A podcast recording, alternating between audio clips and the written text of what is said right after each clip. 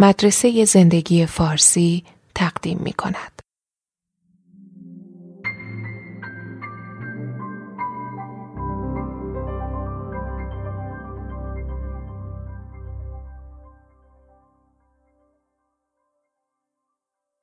دوستان عزیز و گرامی بر کسی پوشیده نیست که این پندمی کرونا روی روح و روان آدما تأثیرات خیلی زیاد، عمیق و دامنه‌داری داشته.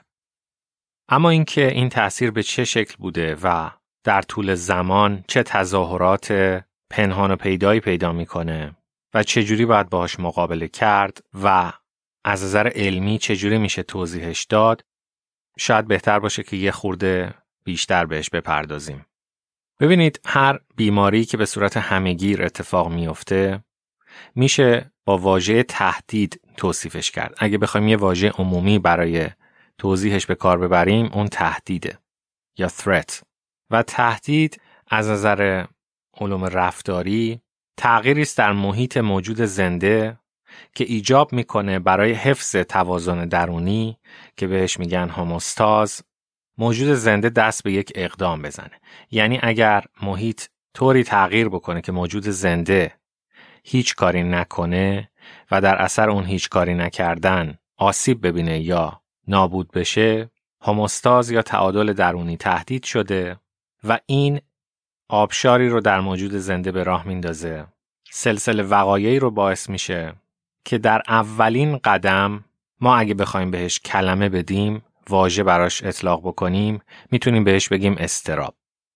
پس در حالت اول موجود زنده با محیط خودش در یک تعادله و در درون یک شرایط ثابت و پایداری داره. از جمله درجه حرارت از جمله اسیدیته سرم و خون میزان اکسیژن و خلاصه تمام فاکتورها و عوامل شیمیایی و بیوشیمیایی که در موجود زنده هستند. استراب تظاهرات روانیش چیزی هستش که اکثر ماها می‌شناسیم و باهاش آشناییم و بیگانه نیستیم باهاش.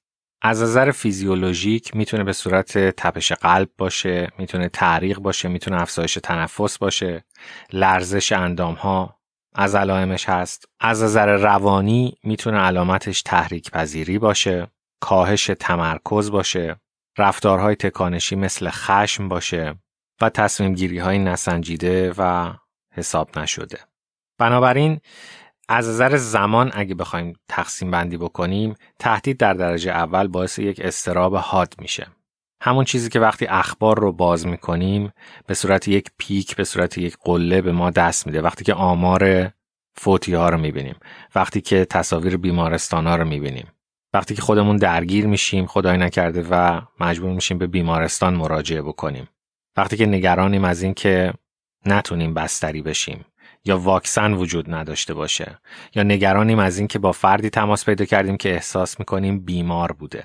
یعنی یک ضربه حاد یک ضربه مقطعی سریع. این ضربه حاد و مقطعی در درجه اول می‌تونه به یک استراب حاد و مقطعی منجر بشه که از نظر فیزیولوژیک باعث میشه هورمونایی مثل آدرنالین و کورتیزول بالا برن که بهشون هورمون‌های جنگ و گریز هم میگن fight or flight و یه F دیگه هم به این اضافه می‌کنن و اون فریزه یعنی اگر که اضطراب خیلی شدید باشه می‌تونه باعث یخ خوردن و اون حالتی که بهش میگن فرد در جا خشکش می‌زنه هم بشه. از نظر تکاملی این هم مثل جنگ و گریز یک کاربردی داشته در موجودات زنده و اونم اینه که بعضی موجودات در مواجهه با یک شکارچی و یک تهدید وقتی یک که می‌خورن و خشکشون می‌زنه این تصور رو برای شکارچی به وجود میارن که اون موجود مرده و دیگه قابل خوردن نیست.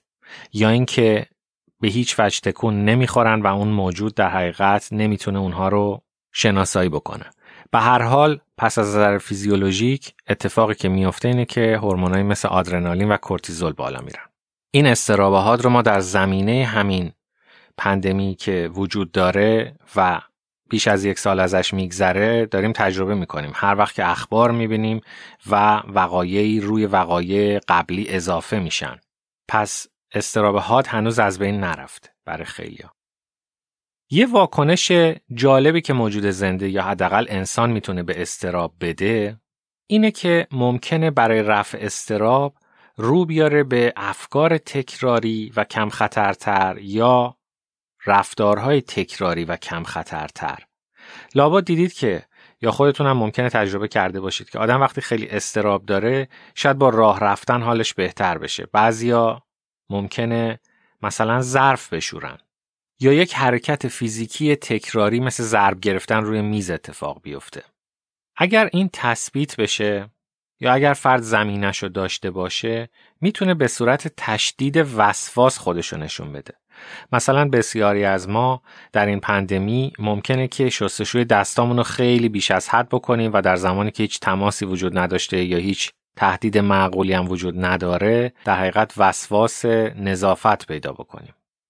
و تئوری هم که براش وجود داره اینه که اون رفتارهای تکراری که در روانپزشکی بهش میگن کامپالژن یعنی اون جبری که شما در واکنش به اون استراب و تهدید فکری در مقابلش سر فرود میارید. مثلا استراب و اون تهدید برای شما میکروب کثیفی آلودگی و شستن دست میشه کامپالژنش جبرش.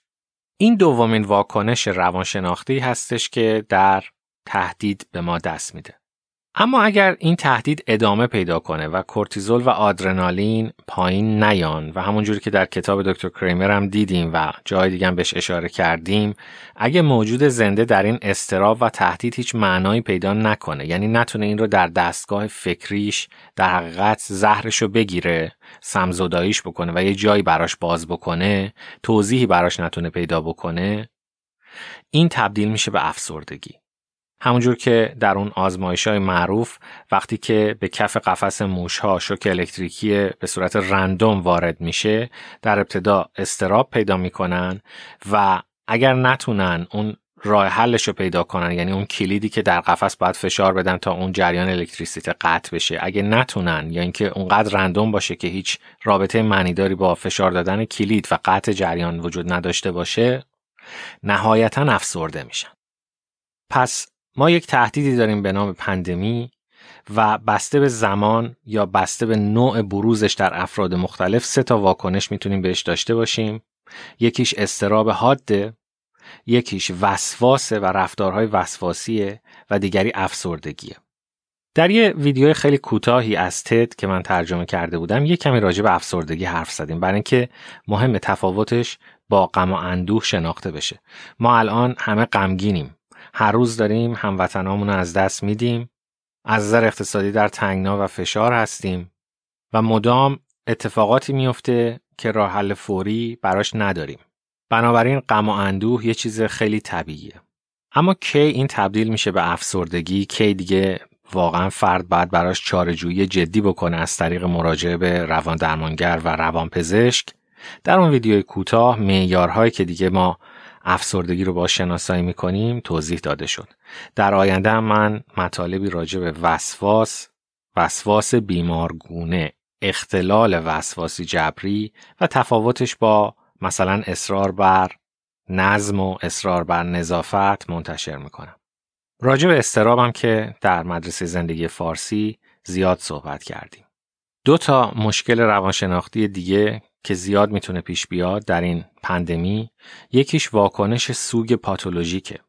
اگر فردی خدای نکرده کسی از عزیزانش را از دست بده در این شرایط ویژه اون مجموعه واکنش های سوگی که براش اتفاق میفته احتمال داره که با یک سوگ معمولی تفاوت زیادی داشته باشه. هرچند که سوگ واقعا هیچ وقت برای اون فردی که تجربهش می‌کنه چیز معمولی نیست. منظور ما از معمولی اون مراحل پنجگانه که براش تعریف میشه تو روانشناسی و از نظر آماری افراد بیشتری این حالت رو تجربه می‌کنن. یعنی در اثر شنیدن یک خبر بد مهیب افراد اول دچار انکار میشن بعد خشم رو تجربه می‌کنن بعد چانه زنی و بعد ممکن افسردگی تجربه بشه و نهایتا قبول و پذیرش که البته این خیلی کلاسه شده و شسته رفته و تراتمیزه در هیچ کس اینطوری کلاسیک شاید اتفاق نیفته اما روال معمولش چنین چیزیه. هرچند که رفت و برگشت بین مراحل اتفاق میافته. یعنی فردی ممکنه اول دچار انکار بشه بعد برسه به مرحله خشم و بعد چانه زنی از چانه زنی دوباره وارد فاز انکار بشه و چند بار اینا رو تجربه کنه تا نهایتا به قبول و پذیرش برسه. اما چیزی که در این پندمی اتفاق افتاده که این سوگ رو یک سوگ پاتولوژیک و یک سوگ خیلی پیچیده می‌کنه چند تا عامل هست. یکی اینه که این سوگ خیلی احتمال داره که با احساس گناه همراه بشه. مثلا فرض کنید که در یک مهمونی یک دوره همی فردی مبتلا به کرونا شده و حالا متاسفانه فوت کرده. اون افرادی که در این دوره همی یا مهمونی بودن چه احساسی باید داشته باشن؟ یا سفری با هم دیگه رفتن؟ یا احساس می‌کنن که تذکر به اندازه کافی ندادن؟ یا برعکس تذکرات رو جدی نگرفتن؟ همه اینا باعث میشه که یک نوع احساس خشم و گناه وجود داشته باشه در این سوگ. یکی دیگه چیزی هستش که تو روانشناسی بهش میگن disenfranchised grief. یعنی به صورت زمینی غم و اندوهی سوگی که همدرد نداره. شما نمی‌تونید اون رو با کسی شریک بشید. برای اینکه مدام توصیه های بهداشتی رو شنیدیم و یک ذهنیتی که در افراد می‌تونه وجود داشته باشه اینه که اگر کسی این بیماری رو گرفته و فوت کرده تقصیر خودشه. اگه چنین ذهنیتی وجود داشته باشه اون خونواده سوگوار ممکنه که همه ساپورت و همه پشتیبانی رو که در شرایط عادی مرگ عزیزان ایجاد می‌کنه دریافت نکنن. ضمن اینکه الان مراسم تشییع مراسم ختم و اینها هم دیگه قابل برگزار کردن نیست. و یک تنهایی و بیکسی بسیار بسیار عظیمی رو به اون افراد تحمیل می‌کنه. یکی از راهی که ما می‌تونیم غم و دردمون رو تسکین بدیم ورود به روابط اجتماعی همون مجالس ترهیم و تشییع و ختم و ایناست که به حق و به درست الان قابل برگزار کردن نیست به دلیل تهدید بزرگتری که همه ما باش مواجهیم. ولی نباید فکر کنیم که این خیلی به راحتی قبول میشه و افراد هیچ آسیب روانشناختی از این نمی‌بینن. خود ناگهانی بودن این واقعه می‌تونه سوگ پاتولوژیک ایجاد کنه. تصور کنید که اگر خدای نکرده کسی از یک خانواده دچار یک بیماری صعب العلاج یا لاعلاجی مثل سرطان شده باشه و بیش از یک سال با این درگیره مقدار زیادی از این واکنش سوگ در زمان حیات این فرد اتفاق میافته و باهاش کنار میاد. ولی وقتی ناگهانی اتفاق میفته وقتی یک نفر کرونا می‌گیره یه ذره حالش بهتر میشه بعد در هفته دوم ناگهان کارش به بیمارستان می‌کشه و فوت می‌کنه. یک سیلابی از خشم احساس غم احساس گناه و مجموعه ای از احساسات منفی پیچیده وارد زندگی میشه که حل و فصل هر کدوم از اینا شاید ماها وقت بخواد. بنابراین سوگ پاتولوژیک چیزیه که خیلی باید در این دوره کرونا بهش فکر کرد و و کسایی که در حوزه روان کار می‌کنن خوبه که به این بپردازن و حتی محیطی فراهم کنن که آدما بتونن راجع به غمهاشون، دردهاشون، اتفاقاتی که افتاده، تجربه‌ای که داشتن صحبت کنن. مثلا فرض کنید فردی نتونسته تخت بیمارستان پیدا بکنه یا احساس می‌کنه که به بیمارش رسیدگی کافی نشده. حتما باید یک راهی به وجود بیاد که بتونه خشمش رو بروز بده چون احساس ظلم بسیار خرد کننده و نابودگری همراه این قضیه هستش.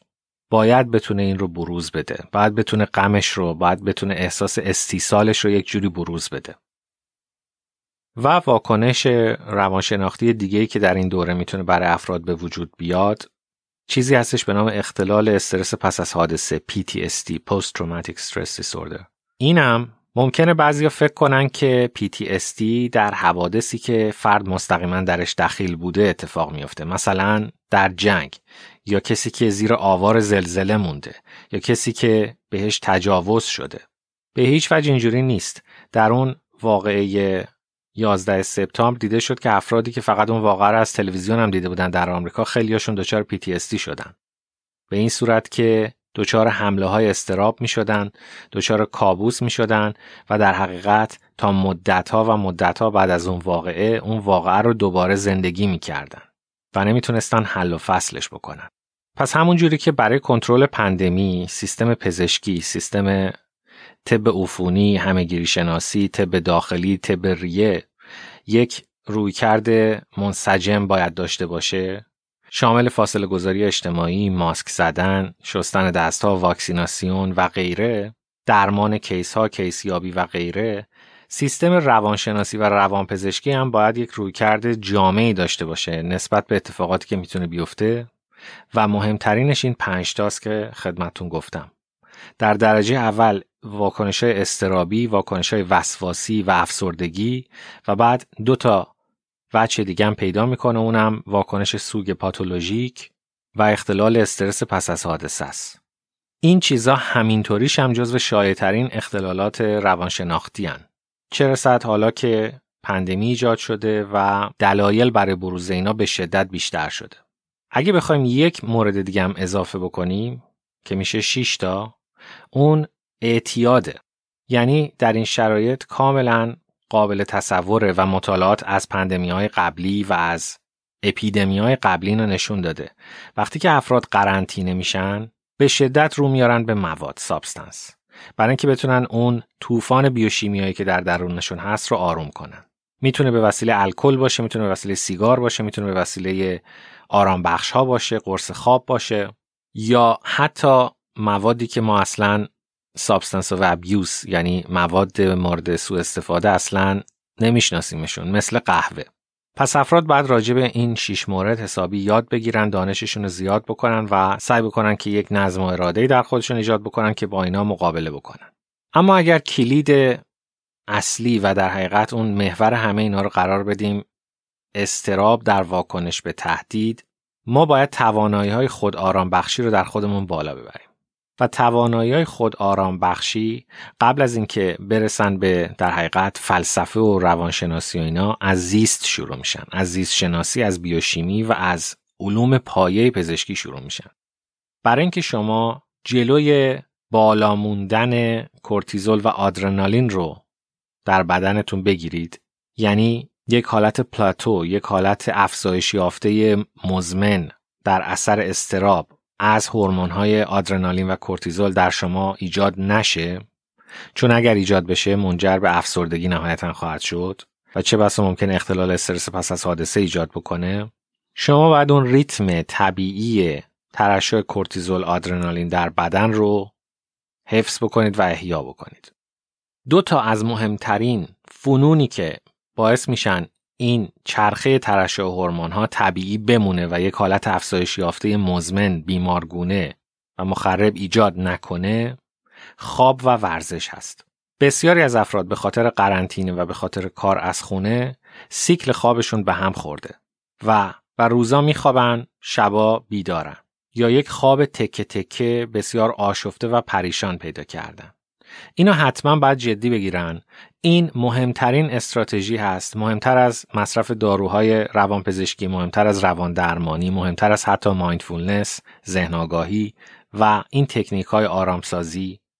برای اینکه در مطالب و ویدیوهای قبلی هم ما این رو توضیح دادیم. خواب چیزیه که هم ایمنی رو تنظیم می‌کنه و شما رو مقاوم می‌کنه به بیماری های عفونی و هم هورمون های استرس رو تنظیم می‌کنه. ریتم چرخه شبانه روزی به وسیله یک خواب شبانه کافی تنظیم میشه. یک خواب آشفته تکه تکه و یک خوابی که توسط دارو القا شده باشه یا یک خوابی که توسط قهوه یا الکل به هم خورده شده باشه اون کیفیت رو دیگه نداره. نمی‌تونه کورتیزول و آدرنالین شما رو تنظیم بکنه و سطح استرس رو پایین بیاره و اون در حقیقت روند سینوسی ترشح این هورمون ها رو که نرماله به وجود بیاره.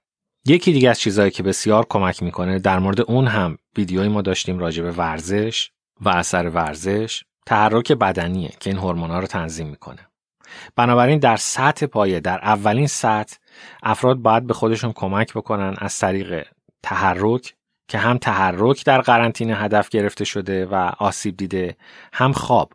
هر دو اینا رو باید به حالت طبیعی برگردوند اگر این کار را نکنیم اونهایی که از این پندمی جون به در می‌برن و بیماری کووید 19 نمیکشدشون وارد یک پندمی یا اپیدمی اختلالات مزمن روانشناختی میشن که می‌تونه از وسواس و اعتیاد و واکنش سوگ پاتولوژیک تا افسردگی باشه. از همین حالا باید به این فکر کرد و خیلی منسجم و نظام باید بهش فکر کرد. برای اینکه هیچ قطعه مجهولی در این پازل وجود نداره. همه چیزش مشخصه. در پندمی های قبلی هم مطالعه شده و و مهمترین عامل آسیب رو درش می‌شناسیم. بخش بزرگی از مقابله با این قضیه می‌تونه با آگاهی فردی درست بشه. ممکنه ما نتونیم اقتصاد رو مدیریت بکنیم. توزیع واکسن دست ما نیست. ولی می‌دونیم که مورد تهدید واقع شدیم می‌دونیم که در اثر این تهدید دچار استراب شدیم و می‌دونیم که این استراب پله پله در اثر زمان می‌تونه چه اختلالاتی رو ایجاد بکنه تکلیف فردی ما اینه که با مدیریت کردن جسممون با مدیریت کردن بیوشیمی بدنمون نگذاریم که این استراب به یک جنگ فرساینده داخلی تبدیل بشه و ما را از پا در بیاره. استراتژیاش بسیار ساده است و در دسترس همه ما هست. نباید شوخی بگیریمش. بعضی از ماها در مراحل اولی که این پندمی اتفاق افتاد حتی شاید از قرنطینه خوشحال بودیم. یه شرایط جدیدی بود. مثل بچه ها که وقتی که تحویل سال میفته در نیمه شب یا بعد از نیمه شب یه انرژی جدیدی پیدا می‌کنن و شاید کمی خوشحال باشن. بسیاری از ماها در اون مرحله ریتم زندگیمون به هم خورد خوابمون به هم خورد. به شکل یک تجمل بهش نگاه کردیم که روزا بخوابیم و شبا بیدار باشیم یا کارمون رو ببریم داخل تخت خواب. این حتما باید درست بشه. حتما باید یه روتین و نظم و نسقی زندگی پیدا بکنه. وگرنه بسیاری از ما در این دوره کم تحرک شدیم و به شدت در خطریم از این نظر. خیلی ساده به این فکر کنید. اگه تحملتون کم شده و با هر چیز کوچیکی مثل اسپند از جا پرید و پرخاشگر و دچار رفتارهای تکانشی شدید یا برعکس اگه بیخود و بی جهت دلتون می‌خواد بزنید زیر گریه مشکل بزرگتر از اون چیزیه که فکر می‌کنید. ولی راه حلش ساده تر از اون چیزیه که فکر می‌کنید. اتفاقا وقتی یک جنبه زندگی از کنترل ما خارج میشه مثلا دیگه نمی‌تونیم سفر بریم نمی‌تونیم سینما بریم نمی‌تونیم در اجتماعات بزرگ شرکت بکنیم. و اقتصادمون هم ضربه دیده کسب و کارمون هم ضربه دیده. حالا اتفاقا بیشتر لازمه که روی جنبه های دیگه زندگی تسلط خودمون رو احیا بکنیم و همه جنگ رو نبازیم. حالا اتفاقا مهمه که جسممون رو مدیریت کنیم زمانمون رو مدیریت بکنیم و روتین زندگی از دستمون خارج نشه.